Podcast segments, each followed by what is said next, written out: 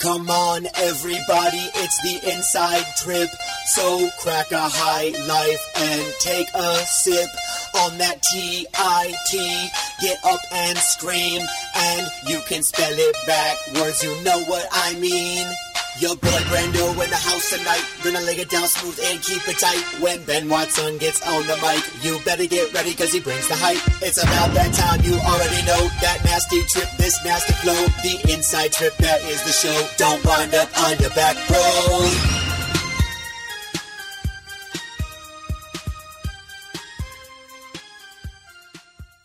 Uh, what's up, wrestling fans? We are back, the Inside Trip Wrestling Podcast, coming at you tonight with episode number 67.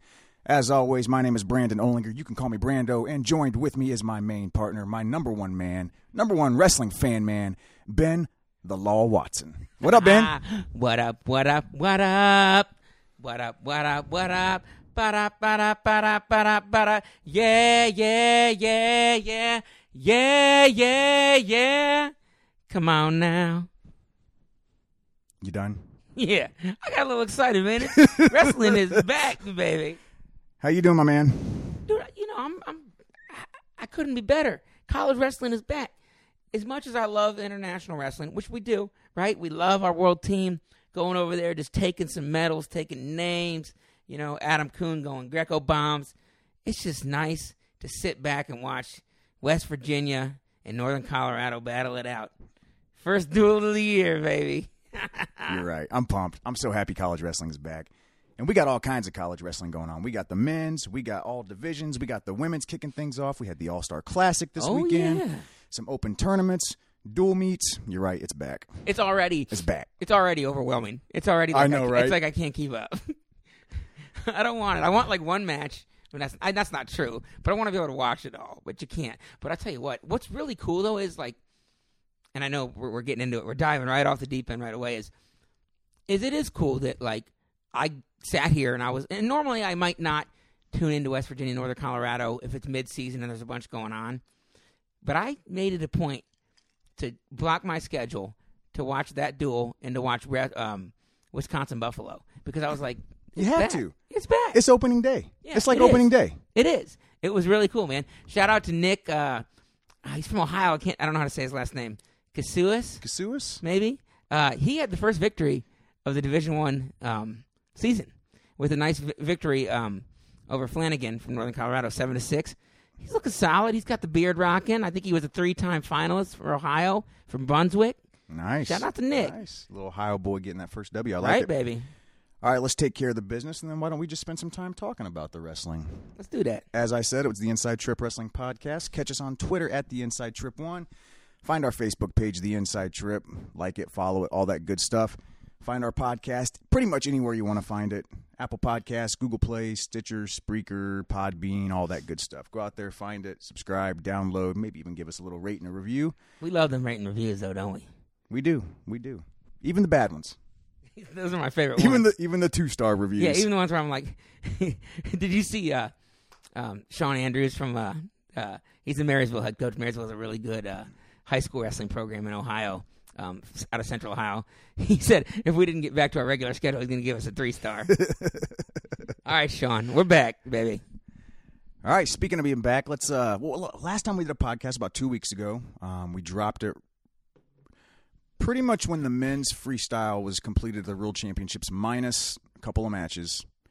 Obviously, the one we all were so pumped and geeked to watch. Waited Yeah. all year. The world was on the edge of their seats. Snyder Sadulayev. A little bit of a premature ejaculatory experience, if I do say so myself. I, I tell you what, as a man who's been there before,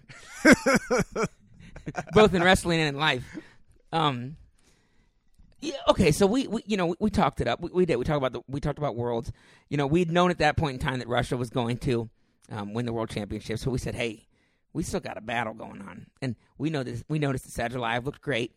Snyder looked fine. I mean, he looked like amazing, but as a person, but you know, he wasn't scoring as many points as you know Sadulayev was. Let's let's put it that way. And I, I don't think too many people really do at that division, if you really think about it. Well, Snyder doesn't have Sny- Snyder doesn't have much on top. No, he's a grinder anyway. Right. You know. It's it's hard. I mean, his tech falls come from takedowns, takedowns, takedowns. He's not turning a bunch of people. Satcheli's over there just gutting people. So we said, all right, but you know, we didn't know what was going to happen. We both picked Snyder. Our our our heads were with maybe Satcheli. I think we both kind of said that. I was nervous about the Yeah, match. yeah. But our hearts were with Snyder, and certainly Snyder could have won. And Snyder goes out there, and uh, I tell you what, I, I mean, the my biggest, the thing I'm most bummed about is we didn't get to see him battle. 100%. I said that afterwards. 100%. I don't care who won or lost at the end of the day, and maybe I'm saying that now because Snyder, Well, we obviously we root for Snyder, but Right. we just wanted to see a battle right?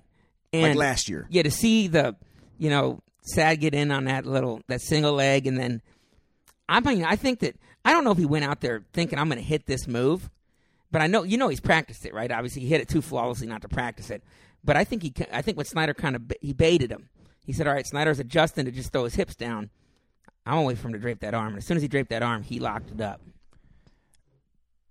I don't know. If, no, I mean, I, I don't really disagree with anything you said there. I, I and I don't, I don't know if he baited him or what. But I will say this: I think in the 40 seconds, taking away the obvious, Sadulayev completely out wrestled and out tacked him in, in that situation. Think of last year when they wrestled. Sadulayev would get on those shots and get just flattened out, pancaked. Towards the end of the match, Yeah, he was definitely yeah. getting that. Yeah, you know, getting worn out. He takes that single leg shot this time, immediately gets his butt in the air, fighting for position, he gets his hips in, winning tight. the position, and then I, I don't know. Did Snyder get? Did he get a little greedy, thinking he was going to do something and start let those both of those arms hang? I don't know if he was getting greedy. No, I think that he got comfortable. He got comfortable in a position. Listen to me telling. listen to me talking about what Kyle Snyder knew about. but what it looked like Please like. do, Coach. Let looked- us yeah, know. What it looked like to me is that he so he hipped in, he fought it real hard, and then he, he squared his hips up. Right, so Sad gets in on a lefty single on Snyder's right leg. Snyder squares up nicely, actually, and I'm thinking this is going to be um, one where you know there's not going to be action. They're going to bring it back up. Snyder's kind of pushing, blocking, blocking, and then he goes over Sad's right arm, Sadulai's right arm, to kind of maybe not chest wrap, you know, because he's not going to like try to do a chest wrap, but to kind of hold position. Mm-hmm. And Sad just says, and Sad cinches it up. And then he puts him on his back, and I tell the you what, you ain't getting up. Snyder, Snyder didn't look like Snyder didn't look like he's been on his back a lot the way he was No, fighting. it was so like uh, seeing him in that position. It's like a kid seeing their dad just vulnerable for the first time. You know, it's like Seeing your dad naked for the first time, that's gross. it's weird, man. That's disgusting. I tell you what, you know who needs to. All right, so this dude's in Columbus, and he has been on his back so much that I'm telling you, he can help Snyder fight off his back. Dan Vest, the floppy vest, one of our boys, Danny Vest. I wrestled with him in high school. Um, has his own signature move called the floppy vest. That guy, I've seen him fight off his back so many times that he could teach Snyder a thing or two. You think so? Yeah. All right, we got to hook him up. Anyway, though, But what do you think? I mean, you know, it, I guess I, it, it was. You described it perfectly with the premature ejaculation. It was. It sucked not to see them battle after this big build up, man. I mean, I cleared my calendar that day around that time.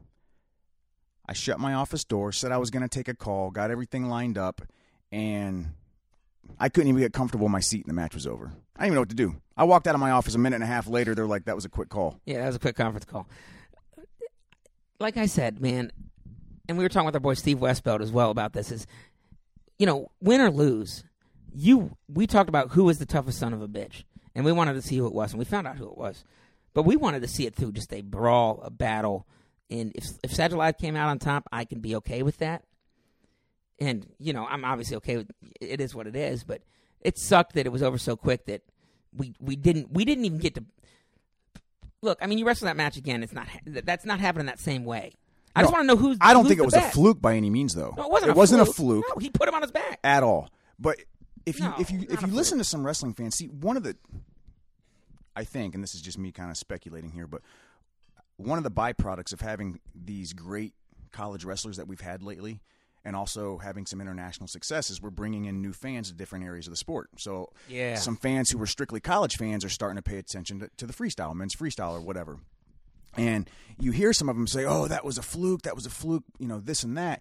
And I don't think pe- you know people that are new to, to men's freestyle, international or whatever, they don't realize that Sadulayev was Snyder before Snyder was Snyder. Right. You know, I mean, he was 18 years old with three gold medals. three medals in a row. Right. Three, uh, three junior, or excuse me, Three senior, level gold medals. Didn't they? I think that he only lost once on the senior circuit, and that was when he was a junior way back in the day. Like I think he was basically undefeated on the senior circuit until Snyder beat him. Gotcha. Uh, so, you know, long story short, it, it was it, it stunk because Snyder lost, and you know, I think the, the biggest stinker was that we just didn't get to see a battle. Last Right. year it was just such a battle. I agree. I mean, you remember we were sitting up here watching I- that match. We have the video of me, you, and Tommy B dancing like a bunch of schoolgirls when that it was, was over. awesome. And even if even if we came out on the losing end of that, I, that's just what I wanted to see, and we didn't get to see it. So, but you know what? And I, think out of anybody, Snyder's going to take that and learn from it. Oh, he'll learn from and, it. and, of course. And, and I don't so much mean learn from the match, like, oh, don't put yourself in a position to drape your arm. Sure, yeah, he's going to learn from that. There's not a lot you can learn from a minute with wrestling where not much happened.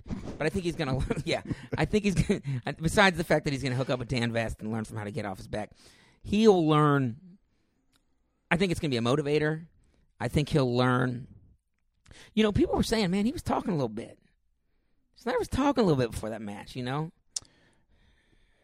was he being a showman and trying to hype it up, or was he really? He doesn't strike me as Cocky. the purposely arrogant Right. type guy. No, and I agree with you. And maybe that's because we love him and he's from USA and he's a, Buckeye. But you know, part of me's also like yeah, he was he was talking a little bit about Sadulayev. You know, he said you know that you know Sadulayev shouldn't come back up to ninety seven. You know, that's not exactly how he said it, but you know, you know something like that. Sadulayev's, I mean, Sadulayev weighed in at ninety five kilos. Well, I'm pretty sure we'll probably get to see it again. Do you think Sad will go back up, or Sad Sadulayev saying, "Dude, I did what I got to do. Now I'm, I'm going back down to 92." He might go 86 for the Olympics I don't understand why he wouldn't just stay at 97. Because that's not his weight class. He's a 90. He weighs 95 kilos, eating whatever the hell he wants. He's a world champ at 97 kilos. I know. Uh, You're right. So I don't. I, I don't know. To be seen, right? To be seen. TBD, baby. TBD. Uh, so I apologize to anybody that's listening. I'm kind of I'm kind of playing injured this week. I'm not feeling good. So if I sound like shit or say something stupid, it's probably because I'm not feeling very good. You sound awesome, and you always say great things. Oh well, thank you, Ben. I appreciate that. Um, all right, so next, how about this All Star Classic? The uh, NWCA All Star Classic was held this weekend in uh, Denver, right? Denver, Colorado. Denver, Colorado. what are your thoughts, man? I- I've I, I'm- I have so many mixed emotions about this year's All Star Classic. Okay, I mean, do you want to talk wrestling first, or do you, or do you want to talk about the, mm, you know, the The elephant in the room. yeah, the potential lackluster. So, so last year, as we remember, we, there was, I think, twenty matches, ten guys, ten or ten male, ten female guys out there. If, if I'm not exactly right, that's just what I recall.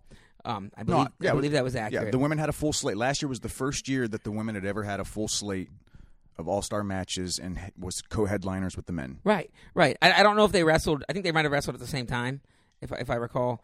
Again, dude, we're talking about a, a, a, a year away. Regardless, I think that I think they wrestled matches at the same time. They had two mats, and then they would alternate mats for television purposes, if I'm not mistaken. I can't. I I can't. can't remember, but I can't remember it. something like that. Regardless, anyway, there was 20 flipping matches last yeah, year. Full slate, baby. Full slate.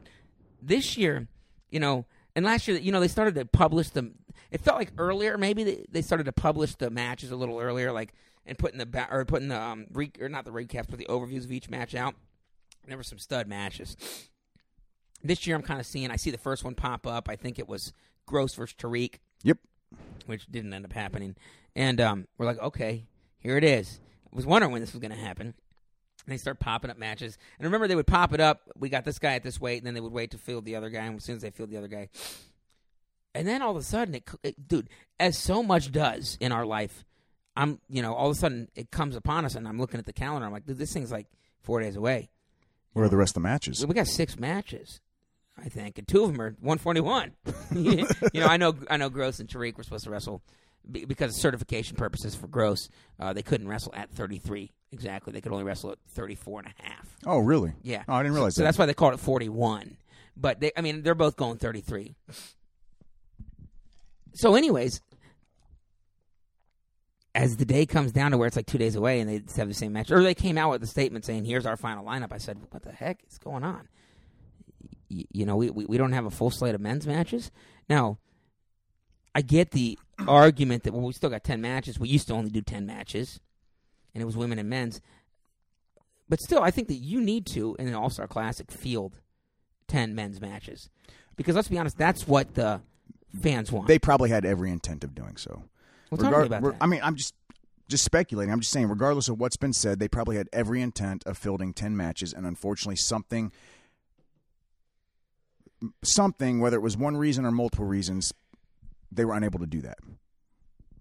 I mean, I, I don't even I don't even know how else you you describe it or explain it. You can't tell me their intent the entire time was to do five and five, or else you think you'd think they would have publicized that. Would, no, I agree with you. Yeah, it wasn't. Yeah, it wasn't their their intention was not to say, all right, we're gonna have five. Well, they wanted they had six up until the, the, the um, somebody got injured, I believe. Seth Gross tweaked something, is, is, is what you know I've read. But I guess my question is, where where where where are the guys wrestling? Where are the guy wrestlers? Where are they where are they at, guys? I mean, You think coaches are well, I mean, leery, guys. leery of sending their guys out there now? Well, I mean, that's my question. You guys want Was it the location? Did it make for you know rough travel situations? Since we actually started, you know, men's college wrestling this weekend, there was dual meets and open tournaments. Maybe they had already planned to go to. But I mean, I know at least last year, if not the year before as well, they it was scheduled at the same time. And the guys that wrestle in the All Star Classic don't always necessarily wrestle in the first duels. And the first duels aren't your barn burner duels, anyways. Um, and so, so I got two questions. One, where are the where are the coaches that are saying, "Oh, we're trying to grow this sport. We're trying to grow the sport, but you, you know, where are your guys at? Where are the top dogs wrestling?" And two, guys, you know, do you really want to wrestle the toughest matches?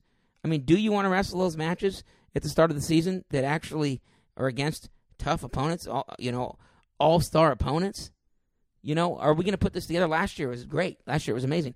Are we going to put this together to where it actually makes sense?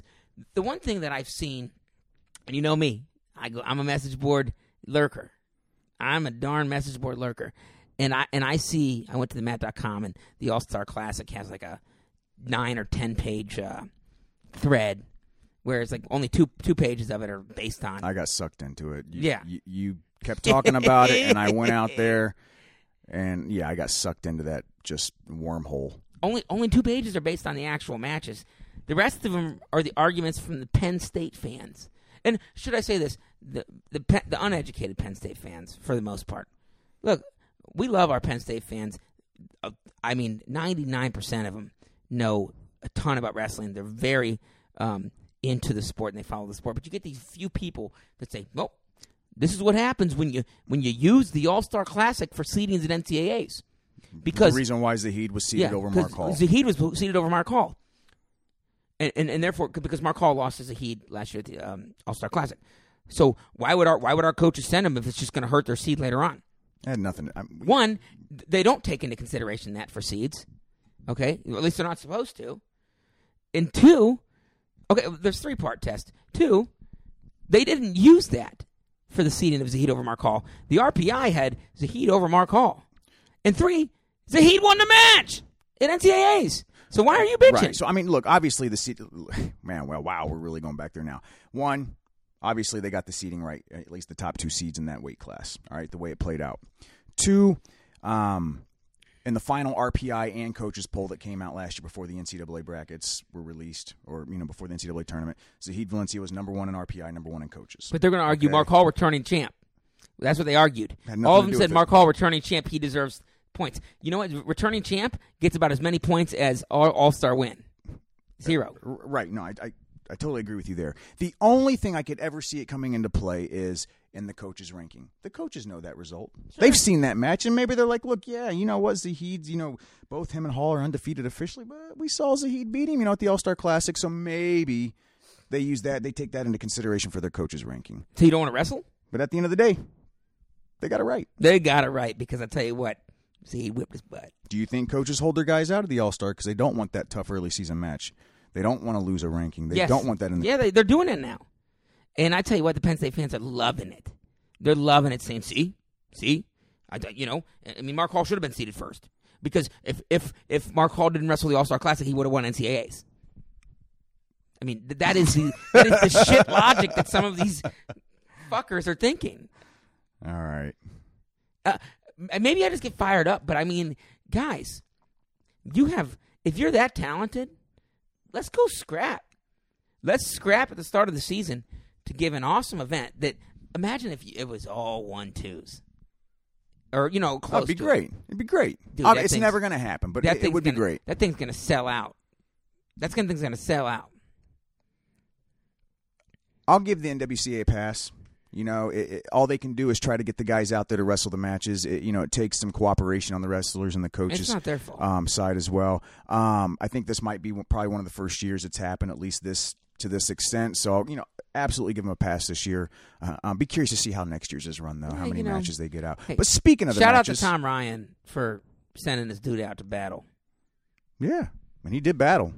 But yeah, speaking of the matches, there was matches? Let's do it. you know the the ten matches they put out there were there were some pretty good matches, There were some excellent, Some matches. really good matches. There were some excellent matches. men and women both. W- women, a lot of those matches, man. Some of those women were dominant. I, you're right. I was absolutely surprised at how good some of them looked, especially for this early in the year. Dominique Parrish from Simon Fraser University. I mean, and she was wrestling. She now she took. She was a champ She last was a year. champ last year. She was wrestling the lady who took third. Correct. So Gabrielle Ramos Diaz Right. took third. Dominique Parrish took first last year. I think 123 pounds, and she dominated. I mean, she did everything she wanted to do: high crotch, single legs, inside trips. I mean, Ooh. backwards, just everything. Inside Shut trip of the week. Oh yeah, for sure, Dominique Parrish, inside trip of the week, ladies and gentlemen. one hundred percent. And you know, so I was obviously you're you're much more the the women aficionado than I am in terms of wrestling, but I do keep up on it. You know, and I and I more than anything love to watch it because I love to watch wrestling generally. Um, but she just looked. I mean, I, if that's the if that's the girl, um, I, I forget what what was the other girl's name. I'm sorry, Uh, Ramos Diaz. Ramos Diaz. If that's the girl that's third or second right now in the country behind her. I mean, good luck, dude. I mean, I don't know who's who's She was- because Dominique Parrish. She looked good. It was a and, I, domination. and I think she's getting ready to uh, represent in U23s too. She U23 yeah, yeah, girl. I believe right. so. I think she's going to be wrestling at U23, so she'll be one of our representatives. Yeah. So exciting things there. Um, you know, you had a rematch of the 170 pound uh, WCWA National Championships last year. Brittany Marshall and um, Mariah Harris. Marshall from Wayland Baptist and Harris from Campbellsville. That's right. tight battle. They went after it. You know, I thought there was some good wrestling there. It was inter- you know, a good match to watch. No, I think that was yeah. I think I think that was one of the scrappier matches actually. It was the majority of the women's matches were were blowouts. I think with That's the what I was wondering. With the exception of uh, two, so three were blowouts, I believe, and then you had the 140, the 142 pound match and the 170 pound match. Okay. That, that- that's the thing that I that I wonder the most is is there that much of a gap in women's wrestling um, where the number one is tech following the the number three? You know, that's to me that's crazy. There That's- can be, yeah, there, that there absolutely can be in some, and also situations. freestyle. It's easier to like you know if you get on a roll. One hundred percent. Yeah. yeah. I mean, you can rack up points quick. I, I, I do say like, in watching you know women's wrestling and especially going out to their national tournament last year, there is still a gap. So there's still a gap a lot of times between the top woman and maybe the second or third best. Um, when you you know at the national tournament, there is a huge gap in the early round matches right now. You know, Right. and then as it gets deeper into the tournament, then the matches start to, you know, get a little bit more competitive and a little bit tighter there. But so there is still a bit of a gap, but it, I mean that gap's being closed all the time just because the talent pool just keeps getting bigger and better with all the opportunities that women have. Well, yeah, I mean, I think I think that's I think that you you hit the nail on the head that you know you got to look at talent pool, right? Just like smaller states with men's wrestling, the, the states with men's wrestling that don't it's not as popular at the time. The the talent pool is, isn't quite there, Right. You know, your top dogs might be able to compete across the um, United States, but you know, a guy who takes sixth in Georgia is gonna get smoked by a dude who takes you know sixth in Pennsylvania or something like that. You know, so I I, I get what I you're saying you. there. You know, men's wise though, I tell you what, you t- take away all of the, you know, issues with you know not feeling a full lineup and um, the drama with our coach is going to actually you know care about this. The wrestling was great. I thought, yeah, some of the matches, the wrestling was fantastic. The majority of the matches, it was awesome. Yeah, you know, if you want to just if you just want to kick kick it off, um, you know, at the weight class order. Joey McKenna laid it on Kaid Brock. I was surprised. Laid it on him. I was surprised it was. I mean, I fully expected McKenna to win that match. I was Right. surprised that he basically he was able he was basically able to do ex- anything he wanted to Kaid Brock. I think the points that Brock got, got were gifted to him. In my my He got a, a one point hands to the face, which don't get me started I about hate- that. Yeah, oh, We could talk about that worst minute. rule ever. And then he got two points where Brock did get the reversal, but they they didn't give Joey the takedown first. Remember, and they they reviewed it. Brock got the takedown when Right. it, sh- it should have been two and two two, and two called Should've been- yeah. correctly. it should have been a, a takedown and a reversal for sure. I mean, there, there's no way in my mind I can look at that and not. And there brings up the video review. You got the damn official that made the call looking at the damn video because that makes sense. That's just an unbiased way to go. And, and look, you go back and listen to our podcast. I, we're not Kaid Brock haters by any stretch of the imagination. I, I find him to be very impressive. I had him taking third last year in the NCAA's. Um, he got his ass kicked. Absolutely. McKenna's lefty single. I, I I I told you, man. I said it when we were watching it. I will put that lefty single up against anybody's shot in the country, and it's it's funny because people get caught. You know, it's easy to get caught up in thinking Joey McKenna's not a, a really offensive wrestler. Um, more of a defense control style type thing, Right. good on top, right? You know, right on top, stuff like that. But when he attacks, I mean, he can score points at will, and he proved it. He's got two excellent attacks. And he chain wrestles really well. Right. Actually, he's got three excellent attacks. Yes, he does. Three excellent attacks. He's got a lefty single. He's got a double leg from space, Mm-hmm. and he's got a carry. He's got a carry who I, The outside carry. yeah, I think he hit Brock with it. He tried to get Gil with it uh, the next day, didn't quite get it. But I tell you what, so he's got three solid offensive attacks from his feet. He doesn't give up. He's so stingy on his feet, and that boy can ride. That boy, he ain't gonna turn a ton. He turns a decent amount. He ain't gonna turn ton, but he can ride. He can get out from bottom. If he can manage his weight, because he's a big 141 pounder. If he can manage his weight throughout the season, I mean, I'm not giving Yianni the gold medal right away. Now Yianni's still the favorite, and we we love Yianni Diakomihalis. What's up in this house? We freaking love him. But I tell you what, that Joey McKenna that I just saw it looks like he can compete. I don't disagree with anything you just said there. Now, what do you think? Cade Brock looked every bit of 141. Um, yeah, he did. I thought Brock looked big, like he always has. Um, he looks like he's been able to, you know, eat a little bit, fill out a little bit. He's more. never been small. He's been No. he's been tall. not at all. You know what? Really, I think the thing that impressed me most, going back to McKenna, is the fact this is his first time down at weight, first time making weight, and look how well he looked. Didn't even look gassed, and that was one of the things I noticed. Brock looked gassed in that match. McKenna Yeah. didn't. I think McKenna's really disciplined. Um, you know, as many of those Ohio State guys are, they've got a weird culture there, and by weird I mean like they don't. I don't think a lot of their starters are out there drinking beer and staying out late chasing women. You know, like like some of us sitting up here might have been doing in college. Um, you know, you know, and I think that a lot of that came with the Bojo, Tomasello, Snyder, um, y- you know, era. And Joey McKenna, I think, just another one of those guys that he, he lives right. He gets great grades, great grades. all that. I mean, um, you know, I I think Ohio State fans should be excited. You know, and and Kaid Brock, uh, you know, we'll see what he does at 141 this year. I, I think that he'll be fine. I think that he's definitely, certainly going to be an All American contender. But 141, just like the last it's couple a years, deep weight class, it's a deep man. weight class, baby. It's going to be a meat grinder. Yeah, it's a lot of meat. A lot of grinding. a lot of grinding meat at 141. Who else impressed you this weekend at the All Star meet? Myles freaking Amine, baby. Myles Amine. I mean, I can't believe we all slept on him. Yeah, we've been sleeping on Myles Amine. That's a joke. That's a joke because uh, Alex Pantaleo, who uh, who's now 0 2 against Will Lewan. Did you see that he lost to him in the finals? It's two and one. I think they're two and one. Oh, did, did Pantaleo beat him once? Yeah, I think uh, they wrestled twice in the inter squad match and then in the Open as well. Yeah. Anyways, Pantaleo, uh, he tweeted after Amine wrestled. There's nobody on. There's nobody in the United. There's nobody in college wrestling more slept on than Myles Amine, a guy who took third and fourth in his uh, two competitions. Uh, I beg to differ because I think that up in this house, even though it's a Buckeye house, we love Myles Amine. We think he's tough as shit.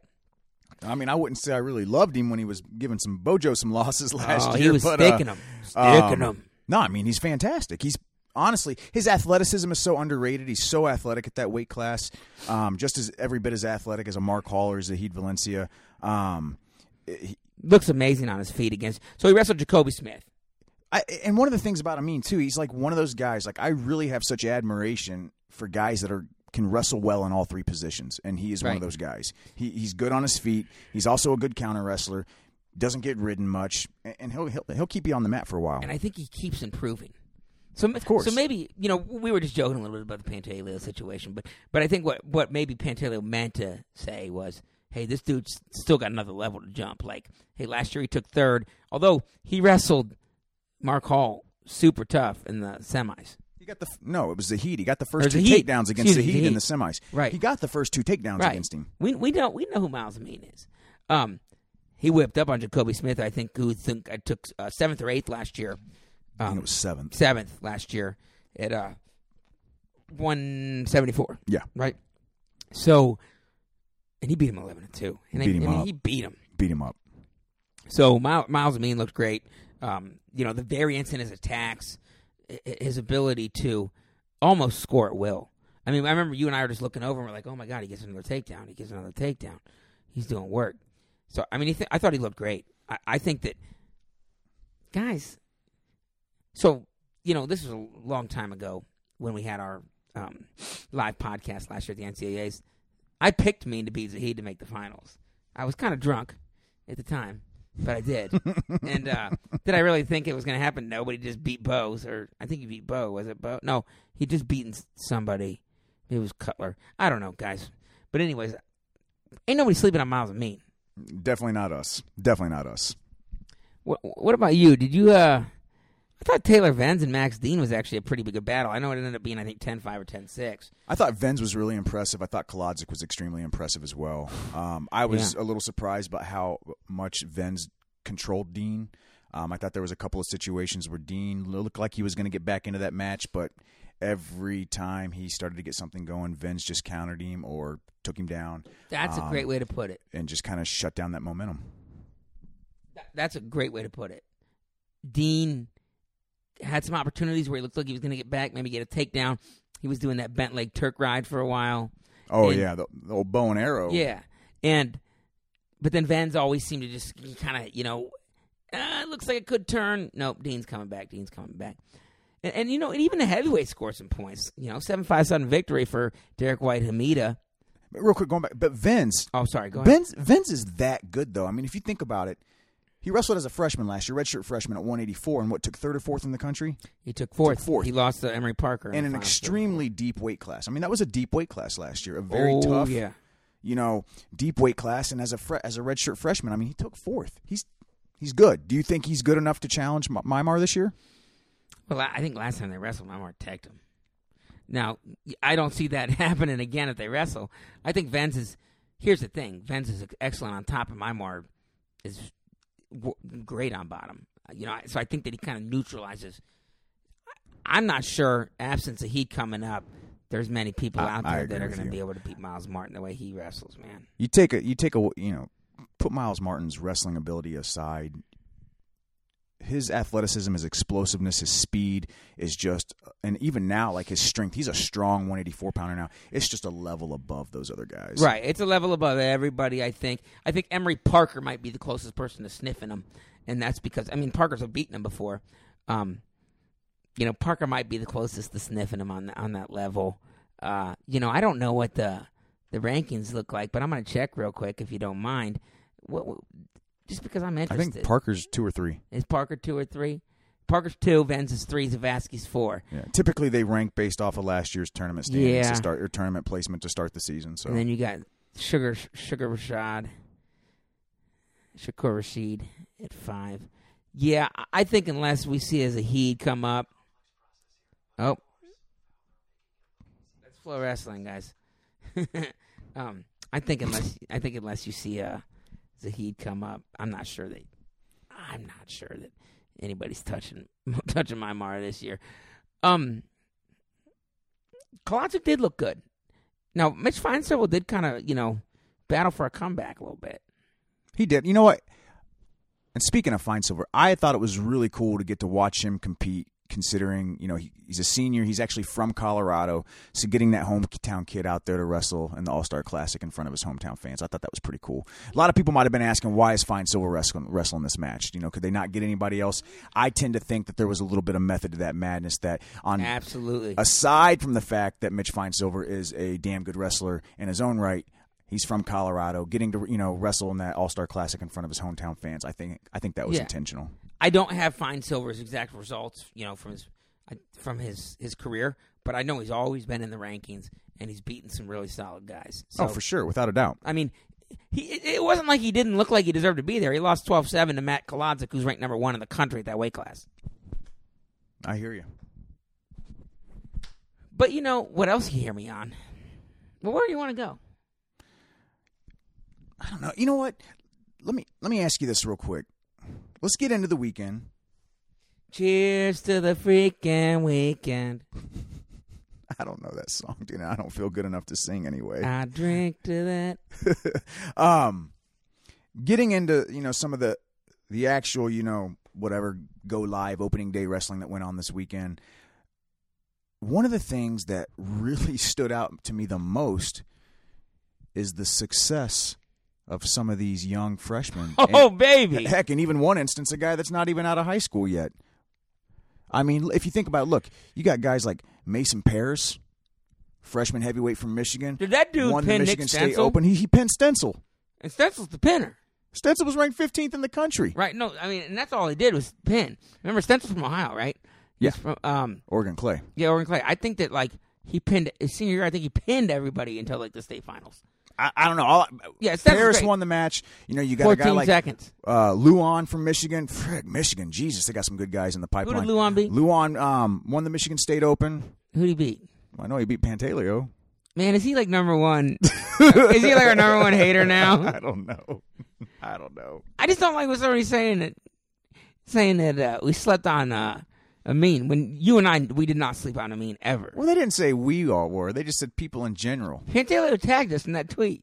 Eh, whatever. he didn't. No, he didn't. All right. Um, Will Lewan though? What's Will he doing? Lewan, you get, look, What's he course- doing beating multiple time All Americans on his own team? That's not supposed to happen. No, Lewan's from Illinois, right? He's the one who is he the one? Didn't we see him wrestle in the finals of Iron Man? Got beat. Bro, you're going back. You're going back further than I got. I got uh, brain capacity to function. What weight? You want to pause it and check? No, hold- did Sammy Sasso wrestle in Iron Man last year? Yeah, he won What weight? It. What weight? I don't know. Forty-five. Probably 45. Yeah. Then it was fifty-two. It was 52 45 because he he Sammy Sasso bumped up to 52 to wrestle Carr at uh, Beast. Okay, I'm pretty sure Lewan was the dude in the finals at Iron Man at fifty-two and I'm pretty- lost. Really? Yeah, I just can't remember who he lost. Let's check to. it out. You want to do that? I mean, we can. I mean, you had to pause it. All right, going to video replay. Video review. Yeah, so after uh after video review, we were a little off. Uh, Lewan lost in the semis at Iron Man last year to Artelona, and then David Carr went on to beat Artelona in the Iron Man finals. Man, and uh, God, I, I remember that now. Obviously. Oh, of course, yeah, yeah. Yeah. I don't want to slip my You know, and then uh, blah blah blah. The guy from the guy from Box Elder was awesome. What was his name? Brock Hardy. Where's he at? I don't know. Anyway, I love that dude. I'm telling you right now, guys. Brock Hardy, next four-time NCAA champ. no, you're a dummy. But seriously, the success of these young guys this weekend: Lewan, Mason Parris, Gable Steveson. Um, who's the dude? Uh, Aaron Brooks. Aaron Brooks, Iowa recruit that's spending the year at the OTC. I wish he was an tournament. Iowa recruit, buddy. I thought he was. Where's he? Oh, Penn State recruit. Never mind. I oh, know. damn it! Well, he beat a dude from freaking Colorado School of the Mines in the finals. Damn it! It should say Colorado School of the Blinds. Colorado School of the Mines. Yeah, it's, I think it's a D two program. Mime or mine? Mines, like Corey Mines. Oh, okay. I thought you were saying mimes. I was like, that really exists. Colorado School the, the Mines. I just imagine this dude miming on the wrestling mat. oh, we're dumb. That was good. That was that was great. No, Aaron Brooks. I mean, I think he like deck falls away, and also Michael Beard. I heard looked pretty good. Another another um, Penn State recruit. So we'll give them their due because we love our Penn State boys. But you're right. You know, these freshmen are what's up. What's interesting? Patrick Glory. Don't forget about him. Glory hole. Dude, he won. Nah, you've been waiting to get that one in. He Yeah. won the Princeton Open. How quick was I about that one? Real quick. Who do you beat in the finals? Um, I know he beat number uh, 16th ranked Devin Schroder from Purdue. He did. Yeah, Oh, so Glory's Uh, about to be by ranked. nine points. No, he didn't. Glory's already ranked. He had two wins by over nine points at the Princeton Open. Wait a minute. All right, hold on. Now, now, now, this is where I love to talk wrestling. And and if we got to freaking stop and pull it up or pull it up at the time, I don't care. Glory beat Schroder by nine. By nine. See, I, I don't know all the results. I knew Glory was good, and I, I, I you know, in Princeton they don't they can't redshirt in the Ivies, but dude, he's about to be ranked though. Then Um, you're saying he already was? Well, how is he already ranked? He can't, I, can't be almost. ranked as a freshman. I think Flo already has him ranked. No. Well, you can rank whoever you want to. No, he ain't ranked as a freshman at 25. Uh, maybe he's not. No, he ain't. No, he's not ranked. Well, he will be soon because he just knocked off 16th ranked Schroder. Did he really? Yeah, by nine points. Well, he's on my fantasy draft list. I told you that earlier. I was going glory hole all day. I know you did. I think he's stud. Of course he is. Jersey boy, right? Yeah. It was a. F- Are we sure? or did I just make that up? yeah, I'm pretty sure he's a Jersey dude, isn't he? Yeah, let's Google that. God, this is some bad podcasting. Like really bad podcasting. People people live for the yeah, he's Jersey. Yeah, he's the wrestler of the year 2017, 2018. Okay. Yeah, yeah. He's got some Super 32 belts to his name. I like him. I like him a lot. It's like a wrestler. I want to say he might have even been a four-time finalist in Jersey. Jersey. Speaking of speaking of Jersey, so we're, we're talking. You, I mean, do you want to keep talking about the, the young dudes? But I mean, No, or- we no transition. Go. We're just talking wrestling. we saw Nicky Suriano at 33 though. Yeah, we did, and I think that's to be expected right now. I think it is to be expected. Um, I, I honestly ultimately see him at 25. I, I couldn't I'm agree, sorry. I couldn't disagree more. I, I, I just, I don't know. Does he got a better chance of beating Spencer Lee, or does he got a better chance of getting through 33? Well, 33 in general. I mean, if, if you want to start talking 33, holy moly. We saw Daton Fix there this weekend at 33. Ethan Lizak looks like he, uh, I mean, you got look, you got both finalists from last year back at 33. You've got Ethan Lizak, who was a finalist at 125. You got Daton Fix, who all he's done is just win everything you can on the international circuit. and then, let, Age then let's level. go Tariq, Guys like Wilson, Pletcher, Pletcher, Scotty uh, um, Parker. Parker. Montorie Bridges, Austin DeSanto. You know, I mean, that is a meat grinder. You're right, but but I don't think that. Okay, so if you're asking me who's the best, who's a better wrestler, Spencer Lee or Seth Gross, I'm going to say Spencer Lee. Okay. That said, Nicky Suriano wrestled Lee last year in the finals. I think he lost five to one. Five one. You know, that was after Nicky Suriano apparently, you know, I, I was listening to Flo talk about this. You know, he was in the hospital with, for all intents and purposes, my understanding is a staph infection that maybe it was MRSA. Now, I don't know if that's true or not. Then why are you saying it? I'm, no, I'm caveating it because I don't know what else it would be. And then he just barely got back. Maybe it wasn't. Maybe it wasn't. I'll, I take that back. You're right. Maybe it wasn't. But there was some issue, and then he he barely had any live, and he went and he made the finals last year. Now he had a nice little road to make the finals, but I mean the dude is Of course he's legit. I don't know. It'd be interesting to see where he ends up. I have a feeling we might see him down at 25, but You don't think he's big we'll enough see for what 33? happens. Um, I, I I don't think it really matters. I think he can have success at either one. I just think I, I don't know. 125 is just a little uh, it's a little thinned out this year. I think 33 is deep. Uh, it just either way, he can go which, whichever weight he wants, and he's a good chance to make the finals in either weight. he's a nice looking yeah.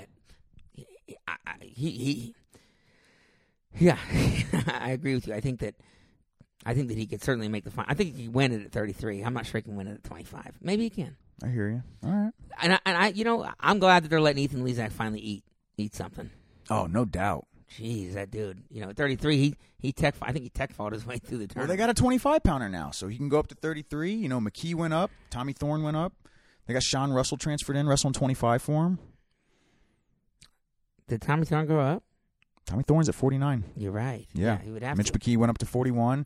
Um, so speaking of Minnesota, right now, where it is, or at least as for now, Gable's red shirting. You think it stays in red shirt? No. Well, I don't know. He beat his.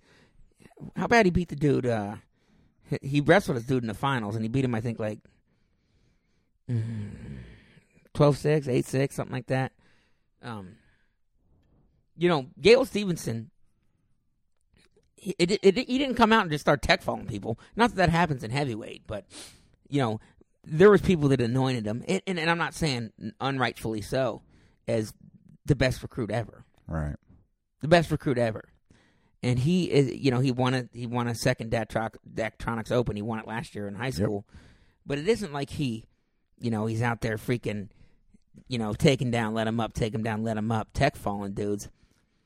Um, does he got a little seasoning that he might need to make? Yes, but the good news is for for Minnesota and for us fans, you're not a guy that he's going to make huge jumps. Now his jumps might not be as big as they used to be between for freshmen because he's wrestled everything under the sun he could wrestle. You know, he he's wrestled international competition and won gold medals um, on the age level uh, comp- uh, world competition. So I don't know what type of jump he's going to make, but you know he's going to make a jump. I think that if, if I'm Minnesota, I'm running them out because they got a solid squad. They got a squad that can compete. In my opinion, they got a squad that can compete for a trophy this year. I think so too. I mean, defend, depending on what they do with a couple of weights, and also, you know, always, as always, depending on how their guys perform at the end of the, you know, at the end of the year. But they definitely have the potential to get a trophy. It'll be interesting to see what they do with him. Um, uh, my personal opinion, I think heavyweight's down this year. You know, in your top two guys is Nevills and Stoll. To me, that's a down year for heavyweight.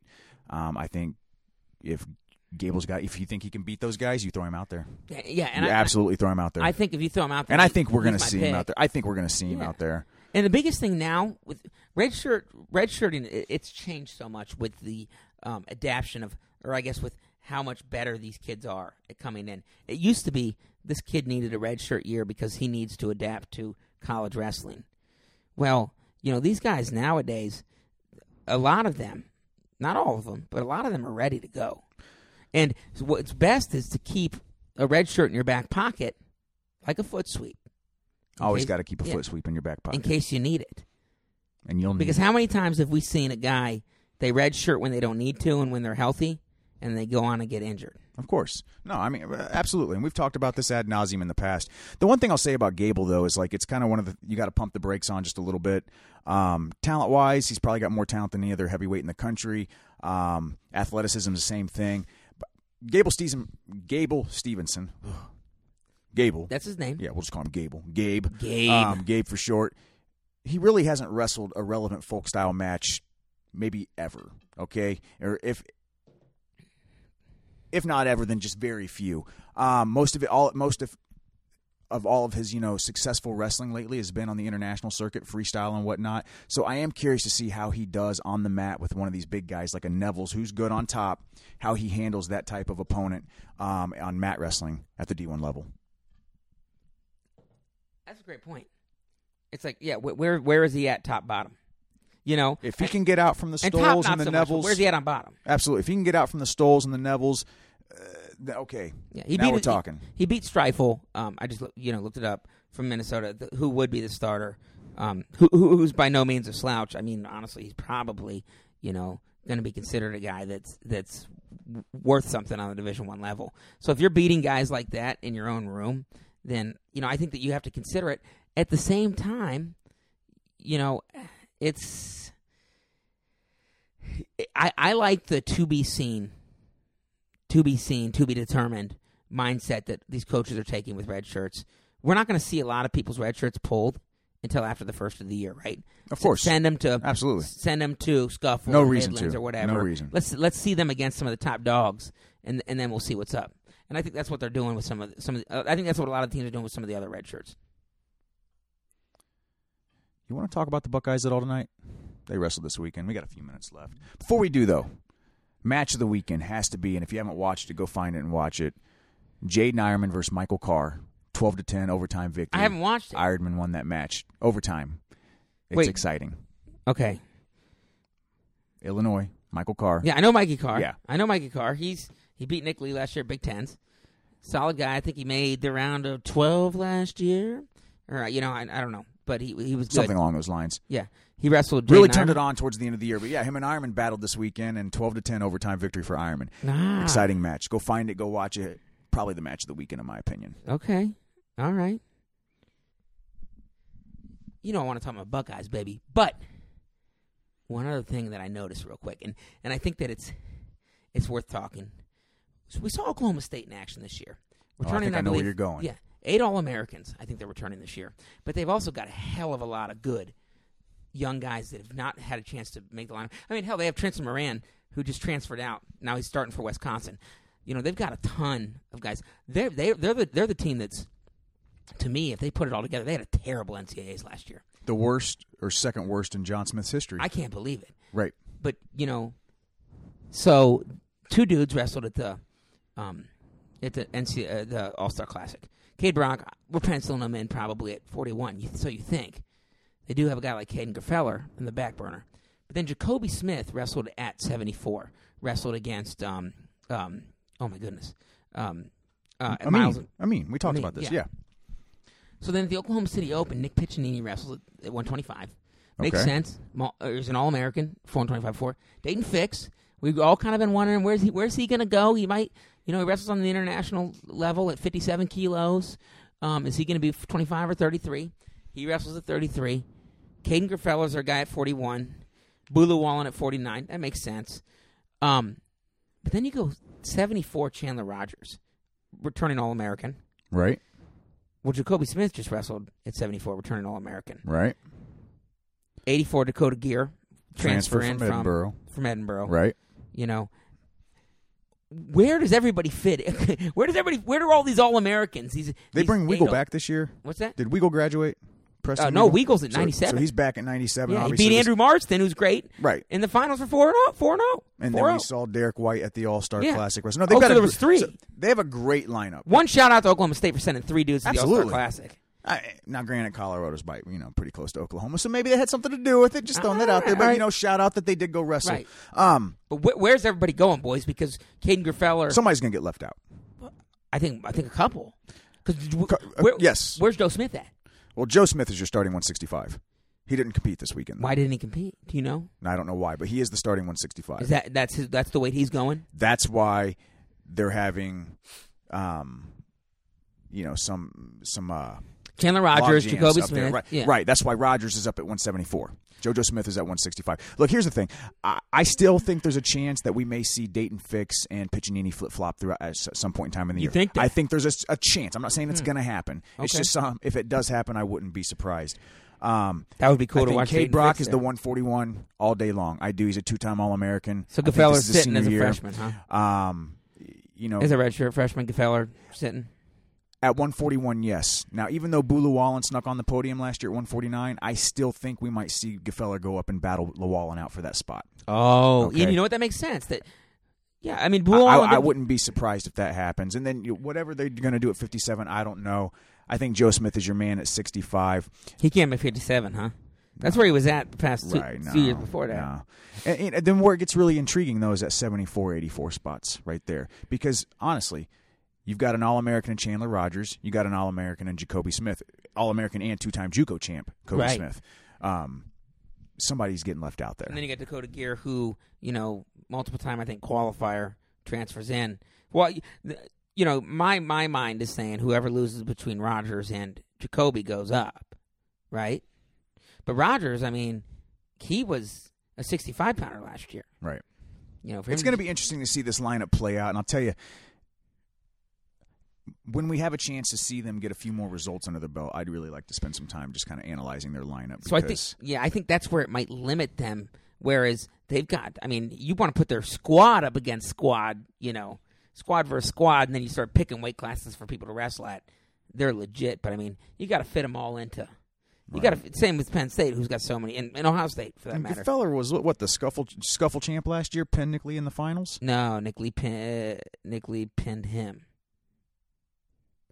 Nick Lee pinned Gfeller. I think. No, Gfeller pinned Nick Lee. Nick Lee pinned Alber. Auburn, who lost Inside tripped him. this weekend. Yeah, Nick Lee pinned Auburn, and then Gfeller pinned Nick Lee in the finals of the scuffle. I Are- know. are It's a we fact. sure about that? I'm positive. I'm, you don't even need to fact check me. I'm not fact checking you. I'm trying to figure out who beat Auburn. This weekend. Now we're on Auburn. We can oh, talk about Princeton the Bucks. Moran beat pinned Auburn. Well, there you go. I just saw that result and I was interested. and Evan Wick beat Bryce Steiert three two. So, anyways, That was a good match. yeah. All right, Um, let's talk about the Bucks for a minute, man. We got a few minutes left. Let's talk about the Buckeyes. Our beloved Buckeyes were in action, traveling out to Myles Martin's Myles Martin Old High School to uh, McDonogh High School. yeah to battle Navy. I mean, they did that. Hey, what do you?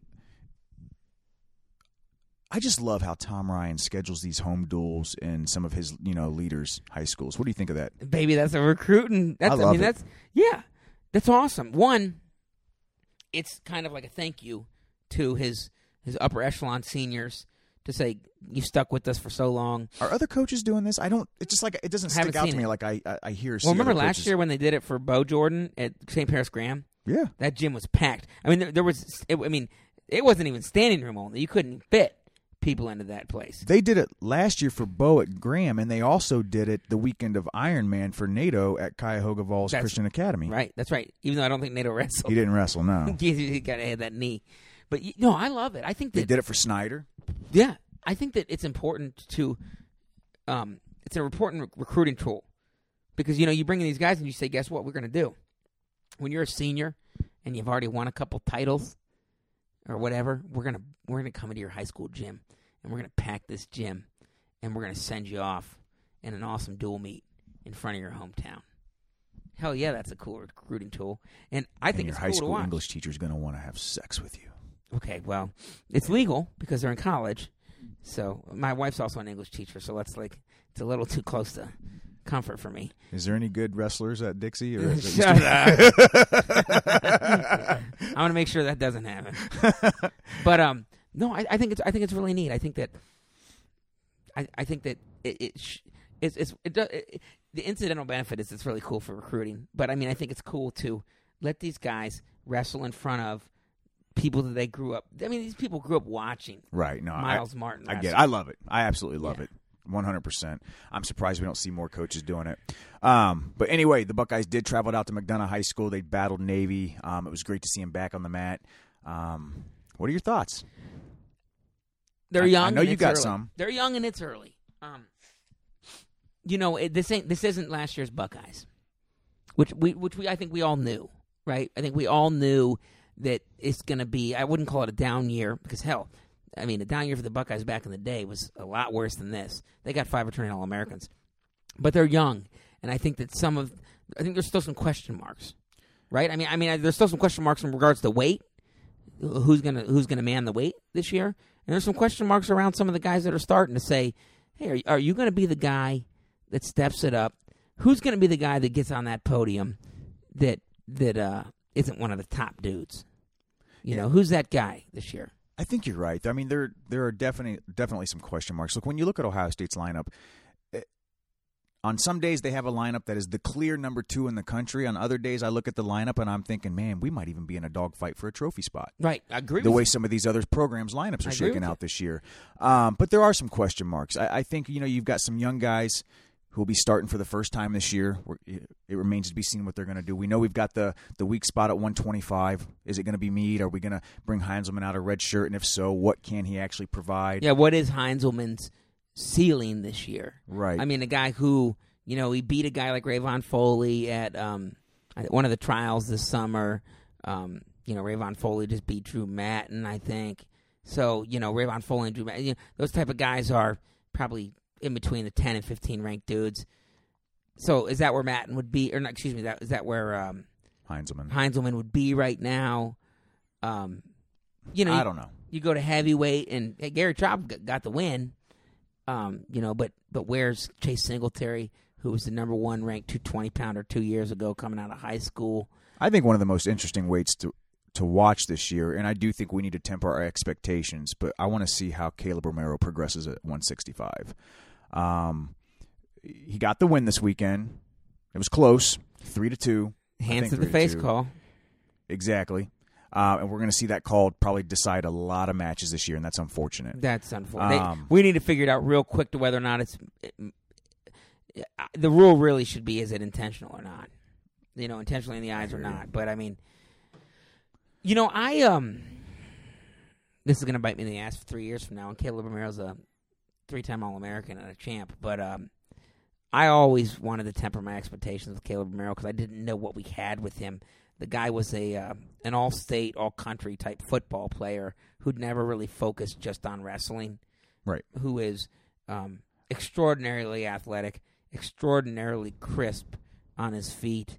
Who I think is going to struggle a little bit um, on the top. You know, like a lot of freshmen on top and bottom. Um, he didn't look great. He didn't look great. Now I've heard he was injured. Okay. I've heard he's coming or coming back from an injury. Right. I think he was. I think he got injured last year, which explained why he only wrestled like ten or eleven Yeah. matches last year. But Um, you're right though. Like it's like the thing. The thing on Romero always was all the talent in the world, all the athleticism in the world. Still a lot of raw, untapped potential. I think outside of, and I I could be wrong here, um, but I think outside of a couple of trips down to Disney Duals, and then that big match that he had with Labriola at the uh, Pittsburgh Classic or the Dapper Dan or whatever Yeah. it's called, um, you never really saw him compete in prestigious tournaments or you know out of season you know tournaments like Fargo or anything like that. Never was at Ironman, I don't think, because of the fact that you know their football, football. team. Yeah, I think he wrestled football. Iron Man once, and that was actually two of his only two of his like three losses, and it was because he. he- I mean, he. he Literally just went from yeah, the football yeah, field to and I don't mat. think he Yeah, plays, but yeah. I mean, it was you know. So I, I, I'm I'm really curious to see how he progresses this year because I, I, I I do believe that for the Bucks to really be solid, they need to get something out of him at 165. Absolutely. I think he's a big question mark. I think he's a bigger question mark than Te'Shan. And the reason why is because we know what Te'Shan's going to give you. Te'Shan's going to qualify for the NCAA tournament, and he's going to win probably two matches. Hopefully, Um, get him to the round of 12 and let him and- you know and- and push push through. You know, anything happens, Yeah. anything goes. Right. But Kaleb Romero, that's what I want to know is. eh, But I guess here's the thing that I was thinking about as I watched that match. We've become so spoiled as Buckeyes fans and as fans of guys that are fans of big teams of saying four time All American, pencil it in. Guys, hey, there's people that aren't four time All Americans that still get on the podium. Like Think of how spoiled we get when we're talking about a redshirt freshman in his first collegiate match in an official Buckeye singlet, and we're talking about a three to two win like it's a bad thing. right. Dude won. Dude won won, a match. match. against another Division One opponent. Make him wait for the first time. Right. And, and that's the thing is I'm like Here we are talking about, yeah, you know, we need a temper and this and that. It's bad, but I think we get spoiled. You're right. Right. I mean, not, we, you don't need 10 four time All Americans on your team, and it's not going to happen. I'd like it. Yeah, but it's not going to happen. So, Penn if, State gets to have five national champs, Right, Five but yeah. finalists every year. freaking cheaters. but, you know, Luke Pletcher did an All American as a freshman. Now, granted, he was up a weight, but he didn't. You know, I mean, we got to remember that, like, guys, not everybody's going to All American four times. Oh, I mean, it's a Micah Jordan did an All American it's a pretty times. huge accomplishment, man. It's Yeah. a major achievement. So no, I us- get what you're saying. So for us to, and, and, and, it, and it's not a knock on you, but for us to say, we really need Kaleb Romero, which I get, yeah, we'd love him. Dude, if the dude qualifies for the NCAA tournament, goes one and two, doesn't mean that he's not going to have a freaking phenomenal career where he's a two-time All-American and a one-time finalist or something like no, no, that's not what I was implying. My No, thing I was we need him to solidify that weight class for us. And we need a guy that can battle. I mean, 165 in the Big Ten might be the toughest weight class in the Big Ten. Uh, you remember Te'Shan last year when he had that stretch where he didn't win a match for like three months or two months?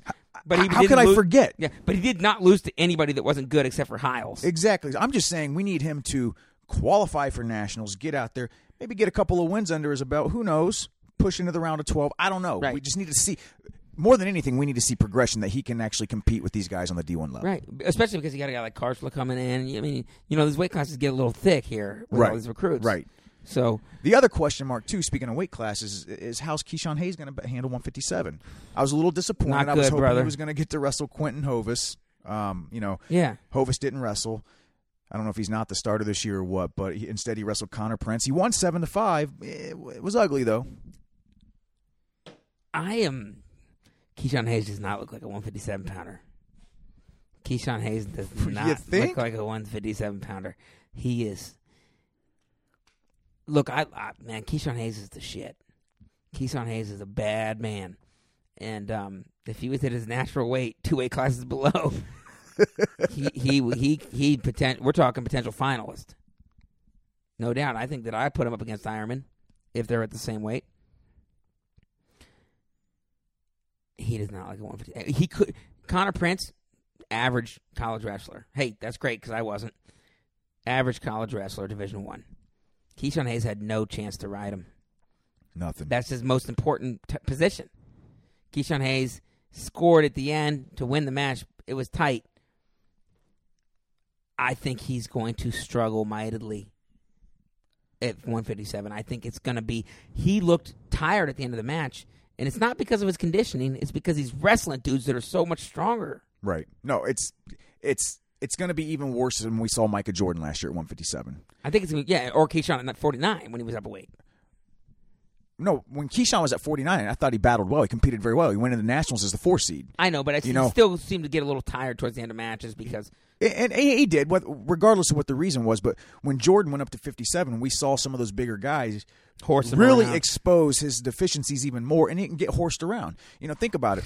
It- and it's exactly you get Jordan back down to 149 this week, and you see it again. Micah Jordan takes shots at an unbelievable pace, man, he beat the shit out of Jared Prince. and at 57, he struggled to do that because he would get wore down by those guys, and then he couldn't take 15 good shots a match. You get him back down to 149, and look. He shoots. He takes shots at an unbelievable pace, almost at the same pace as like a Zahid Valencia. Right, and he gets Just in on the legs constant, so constant, much. Constant. Micah gets in on the legs so much. Yeah. He gets a finger on the leg. He's sucking that leg in. So I am worried a little bit about Ke-Shawn at 57. I, you know, we did see Elijah Cleary this win this, this weekend win uh, an Open over Zach Carson, who's an NCAA qualifier. You know, 12 to five. So, not to say that you know Elijah Cleary is obviously a, an Ohio State backup, but you know there's other options. I'm not, I'm, and I'm Ke-Shawn is What open was that? Uh, I don't know. It's uh, they wrestled. Uh, let's let's search that. That's okay. quick. No, I'm, I'm just Why curious. don't, why don't you search that while I continue to talk? So, I guess what I'm trying to say is, I'm a little concerned about Ke-Shawn Hayes at 157. That's not a natural weight for him. You know, this is the second time he's had to go on and go a non-natural weight. This is even more of a non-natural weight because he just made the weight to wrestle off Micah at 49. Um, I think that he's our best option at 157. I think that we're going to see against. Imagine against like an Alex Pantaleo.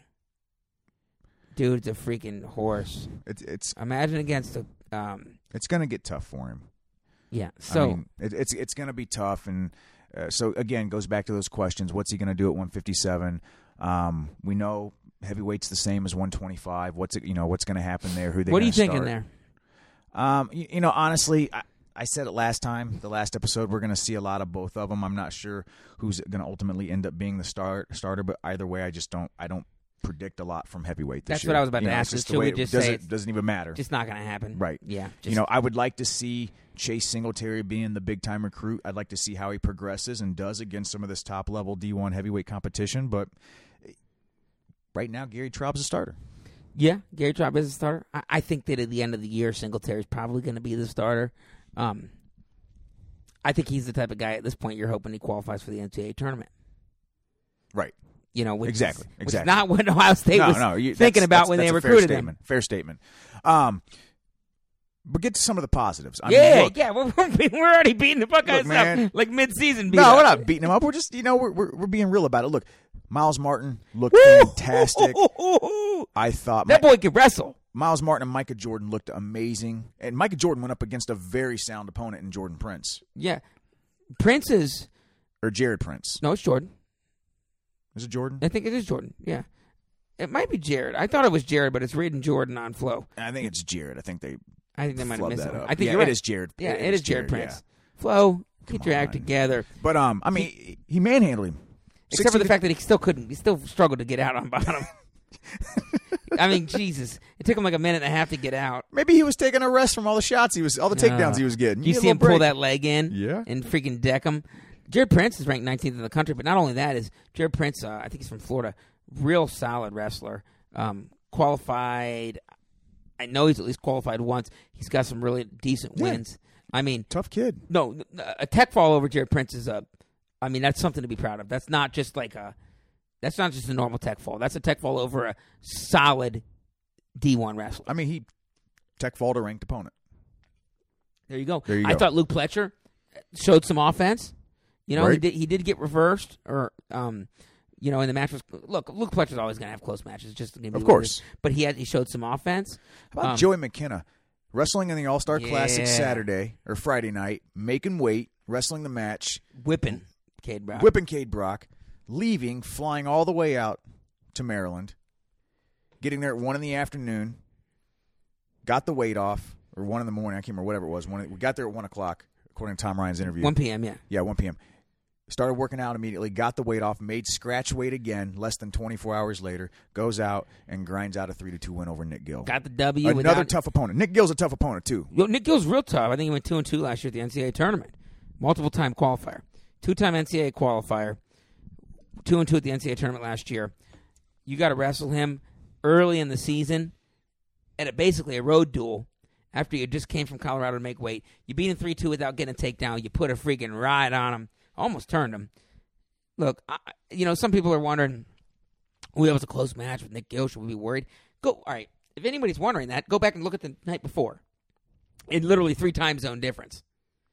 He was three time zones away, and he beat Kaid Brock eleven to four off of an eye poke and a freaking two and two that it should have happened. It should have really been thirteen to four, 13 to three, and then he goes out and he beats Nick Gill, a really solid opponent, three to two the next day, probably on zero hours sleep. Nick. Gill forced Prince up to 49 last year. You remember that? I do remember that. Yeah.